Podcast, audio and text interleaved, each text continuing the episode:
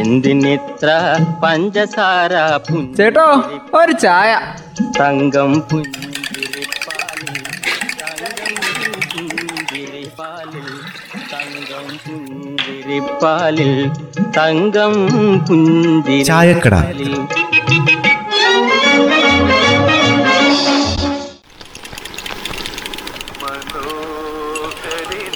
അമ്മേ അമ്മേ ഒരു ചായ. ചൂടധികം വേണ്ട കേട്ടോ. പുറത്ത് നല്ല ചൂടാ. തണുത്ത വെള്ളമായിരുന്നു വേണ്ടത്. ഈ രാവിലെ തന്നെ എങ്ങനെ ഒരു ചായ കുടിക്കാതിരിക്കുക ശരിയാ.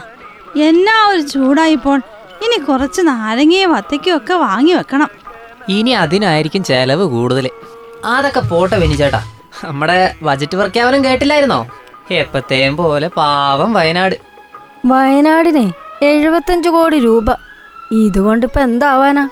നമ്മുടെ ജില്ലയിലാണ് ഇപ്പൊ ഏറ്റവും കൂടുതൽ വന്യമൃഗശല്യം. എന്നിട്ട് ഇപ്പം അതിനായിട്ട് എന്നാ നീക്കി വെച്ചത്?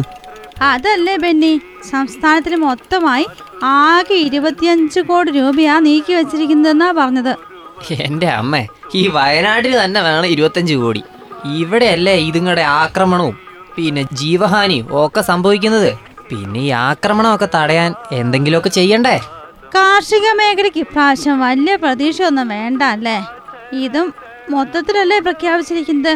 അതമ്മേ നെൽകൃഷി വികസനത്തിനായി എഴുപത്തിയാറ് കോടി രൂപ വകയിരുത്തിയതും നെല്ലിന്റെ താങ്ങുവില ഇരുപത്തെട്ട് രൂപ ഇരുപത് പൈസയായി ഉയർത്തുമെന്ന് പറഞ്ഞതും വയനാടിനൊരു നേട്ടമാണ്.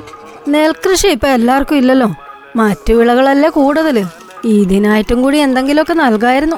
ടൂറിസം മേഖലയ്ക്ക് കാര്യമായിട്ട് നമ്മുടെ ജില്ലയ്ക്ക് ഒന്നുമില്ല. പിന്നെ മൊത്തത്തിൽ നിന്നുള്ളതെന്നൊക്കെ എന്തെങ്കിലും കിട്ടിയാ രക്ഷപ്പെട്ടു.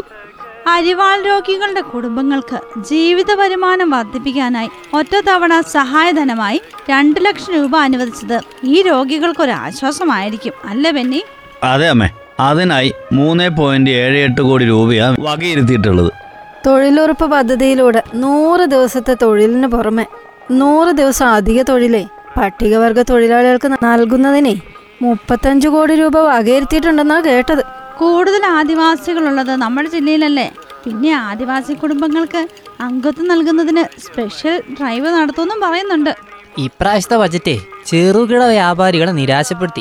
കോവിഡും പ്രളയവും പിന്നെ വിലക്കയറ്റവും വന്ന് വ്യാപാര മേഖല മൊത്തത്തിൽ തകർന്നു പോയില്ലായിരുന്നോ? അതിന്റെ ഉണർവിനായിട്ടേ ബജറ്റിൽ ഒന്നും പ്രഖ്യാപിച്ചിട്ടില്ല. ബജറ്റിൽ ഇവർക്കായി എന്തെങ്കിലും കൊടുക്കാമായിരുന്നു. നാൽപ്പത് ലക്ഷത്തോളം ആളുകൾ ഈ മേഖലയിൽ ജോലിയെടുക്കുന്നുണ്ട്.